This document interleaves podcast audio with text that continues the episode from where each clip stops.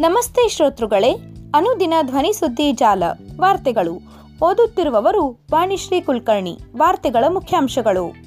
Covid ಹತ್ತೊಂಬತ್ತು ನಿರ್ಬಂಧಗಳ ಸಡಿಲಿಕೆ ಇಲ್ಲ, ಬೊಮ್ಮಾಯಿ. ದಕ್ಷಿಣ ಆಫ್ರಿಕಾದ ಡೆಸ್ಮಂಡ್ ಟೂಟು ನಿಧನ. ಮಕ್ಕಳಿಗೆ ಲಸಿಕೆ ನೀಡುವ ಸರ್ಕಾರದ ನಿರ್ಧಾರ ಅವೈಜ್ಞಾನಿಕ, ಏಮ್ಸ್ ತಜ್ಞ ವೈದ್ಯ ಹೇಳಿಕೆ. ಜನವರಿ ಒಂದರಿಂದ ಎಟಿಎಂ ಕ್ರ್ಯಾಶ್ ವಿತ್ಡ್ರಾ ಶುಲ್ಕ ಬದಲಾವಣೆ, ವಾರ್ತೆಗಳ ವಿವರ. ಕೋವಿಡ್ ಹತ್ತೊಂಬತ್ತು ನಿರ್ಬಂಧಗಳ ಸಡಿಲಿಕೆ ಇಲ್ಲ, ಬೊಮ್ಮಾಯಿ. ಕೋವಿಡ್ ಹತ್ತೊಂಬತ್ತು ನಿಯಂತ್ರಣಕ್ಕೆ ಸಂಬಂಧಿಸಿ ಹೊಸದಾಗಿ ವಿಧಿಸಲಾಗಿರುವ ನಿರ್ಬಂಧಗಳಲ್ಲಿ ಸಡಿಲಿಕೆ ಮಾಡುವುದಿಲ್ಲ ಎಂದು ಮುಖ್ಯಮಂತ್ರಿ ಬಸವರಾಜ ಬೊಮ್ಮಾಯಿ ಸ್ಪಷ್ಟಪಡಿಸಿದ್ದಾರೆ. ಮೈಸೂರಿನಲ್ಲಿ ಮಾತನಾಡಿದ ಅವರು ರಾಜ್ಯದಲ್ಲಿ ಕೋವಿಡ್ ಮತ್ತು ಕೊರೋನಾ ವೈರಸ್ನ ಹೊಸ ರೂಪಾಂತರ ತಳಿ ಒಮಿಕ್ರಾನ್ ಪ್ರಕರಣಗಳು ನಿಯಂತ್ರಣದಲ್ಲಿ ಇವೆ. ಆದರೆ ನೆರೆ ರಾಜ್ಯಗಳಲ್ಲಿ ಕೋವಿಡ್ ಪ್ರಕರಣಗಳಲ್ಲಿ ಸ್ವಲ್ಪ ಹೆಚ್ಚಳ ಕಂಡುಬರುತ್ತಿದೆ. ಈ ಎಲ್ಲ ವಿಚಾರಗಳನ್ನು ಗಮನದಲ್ಲಿ ಇಟ್ಟುಕೊಂಡು ಮುನ್ನೆಚ್ಚರಿಕಾ ಕ್ರಮವಾಗಿ ರಾತ್ರಿ ಕರ್ಫ್ಯೂ ಜಾರಿಗೊಳಿಸಲಾಗುತ್ತಿದೆ ಎಂದು ಹೇಳಿದ್ದಾರೆ.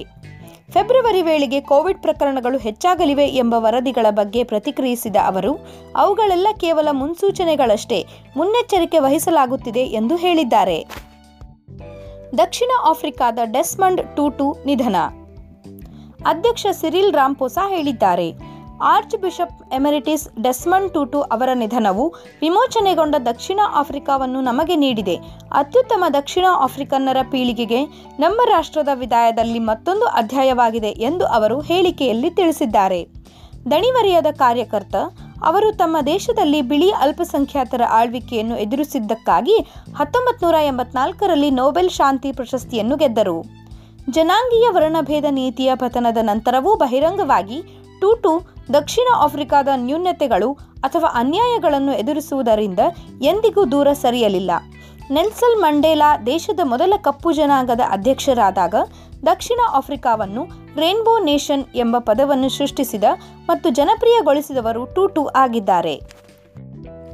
ಮಕ್ಕಳಿಗೆ ಲಸಿಕೆ ನೀಡುವ ಸರ್ಕಾರದ ನಿರ್ಧಾರ ಅವೈಜ್ಞಾನಿಕ. ಏಮ್ಸ್ ತಜ್ಞ ವೈದ್ಯ ಹೇಳಿಕೆ. ಮಕ್ಕಳಿಗೆ ಕೋವಿಡ್ ಹತ್ತೊಂಬತ್ತು ಲಸಿಕೆ ನೀಡುವ ಸರ್ಕಾರದ ನಿರ್ಧಾರ ಅವೈಜ್ಞಾನಿಕವಾಗಿದೆ.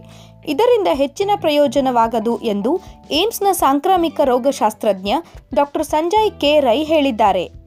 ಏಮ್ಸ್ನಲ್ಲಿ ವಯಸ್ಕರು ಹಾಗೂ ಮಕ್ಕಳ ಮೇಲೆ ಕೋವ್ಯಾಕ್ಸಿನ್ ಲಸಿಕೆಯ ಪ್ರಯೋಗ ನಡೆಸಿದ್ದ ಸಂದರ್ಭದಲ್ಲಿ ಡಾಕ್ಟರ್ ಸಂಜಯ್ ಪ್ರಮುಖ ವೀಕ್ಷಕರಾಗಿದ್ದರು.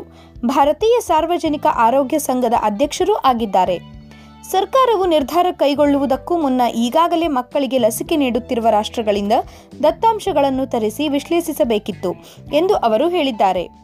ಪ್ರಧಾನಿ ನರೇಂದ್ರ ಮೋದಿ ಅವರು ರಾಷ್ಟ್ರಕ್ಕೆ ನಿಸ್ವಾರ್ಥ ಸೇವೆ ಸಲ್ಲಿಸುತ್ತಿದ್ದು, ಸೂಕ್ತ ಸಮಯದಲ್ಲಿ ಸರಿಯಾದ ನಿರ್ಧಾರಗಳನ್ನು ಕೈಗೊಳ್ಳುತ್ತಿದ್ದಾರೆ. ಹೀಗಾಗಿ ನಾನು ಅವರ ದೊಡ್ಡ ಅಭಿಮಾನಿ. ಆದರೆ ಮಕ್ಕಳಿಗೆ ಲಸಿಕೆ ನೀಡುವ ಅವೈಜ್ಞಾನಿಕ ನಿರ್ಧಾರದಿಂದ ಸಂಪೂರ್ಣ ಹತಾಶೆಯಾಗಿದೆ ಎಂದು ಅವರು ಹೇಳಿದ್ದಾರೆ. ಶನಿವಾರ ರಾತ್ರಿ ದೇಶವನ್ನು ಉದ್ದೇಶಿಸಿ ಭಾಷಣ ಮಾಡಿದ ಮೋದಿ, ಜನವರಿ ಮೂರರಿಂದ ಹದ್, ಹದಿನೈದರಿಂದ ಹದಿನೆಂಟು ವರ್ಷದೊಳಗಿನ ಮಕ್ಕಳಿಗೆ ಕೋವಿಡ್ ಲಸಿಕೆ ನೀಡಲಾಗುವುದು ಎಂದು ಘೋಷಿಸಿದ್ದರು.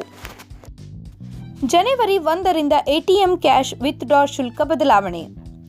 ಎರಡು ಸಾವಿರದ ಇಪ್ಪತ್ತೆರಡು ಜನವರಿ ಒಂದರಿಂದ ಎಟಿಎಂ ವಿತ್ಡ್ರಾ ಪ್ರಕ್ರಿಯೆ ಮೇಲೆ ಬ್ಯಾಂಕುಗಳು ವಿಧಿಸುತ್ತಿದ್ದ ಶುಲ್ಕವನ್ನು ಆರ್ಬಿಐ ಪರಿಷ್ಕರಿಸಿದೆ.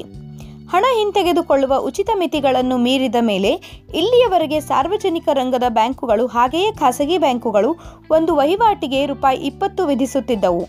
ಇದೀಗ ಈ ಶುಲ್ಕದಲ್ಲಿ ಎರಡು ಸಾವಿರದ ಹದಿನಾಲ್ಕರ ನಂತರ ಮೊದಲ ಬಾರಿಗೆ ಬದಲಾವಣೆ ಆಗಿದೆ. ಜನವರಿ ಒಂದರಿಂದ ಗ್ರಾಹಕ ತನ್ನ ಉಚಿತ ಮಿತಿಗಳನ್ನು ಮೀರಿ ಹಣ ಹಿಂತೆಗೆದರೆ ಒಂದು ವಹಿವಾಟಿಗೆ ರೂಪಾಯಿ ಇಪ್ಪತ್ತೊಂದು ಪಾವತಿಸಬೇಕಾಗುತ್ತದೆ ಎಂದು ಆರ್ಬಿಐ ಹೇಳಿದೆ. ಯಾವುದೇ ಗ್ರಾಹಕ ತನ್ನ ಮೂಲ ಬ್ಯಾಂಕ್ ಎಟಿಎಂನಿಂದ ಐದು ಬಾರಿ ಹಾಗೂ ಇತರೆ ಬ್ಯಾಂಕ್ ಎಟಿಎಂನಿಂದ ಮೂರು ಬಾರಿ ಉಚಿತವಾಗಿ ಹಣ ಹಿಂತೆಗೆಯಬಹುದು. ನಾನ್ ಮೆಟ್ರೋ ಸಿಟಿಗಳಲ್ಲಿ ಐದು ಬಾರಿ. ಈ ಕ್ರಮವನ್ನು ಆರ್ಬಿಐ ಸಮರ್ಥಿಸಿಕೊಂಡಿರುವುದಾಗಿ ಮೂಲಗಳು ತಿಳಿಸಿವೆ. ಸುದ್ದಿ ಸಂಪಾದಕರು ಗಣೇಶ್ ಇನಾಮ್ದಾರ್.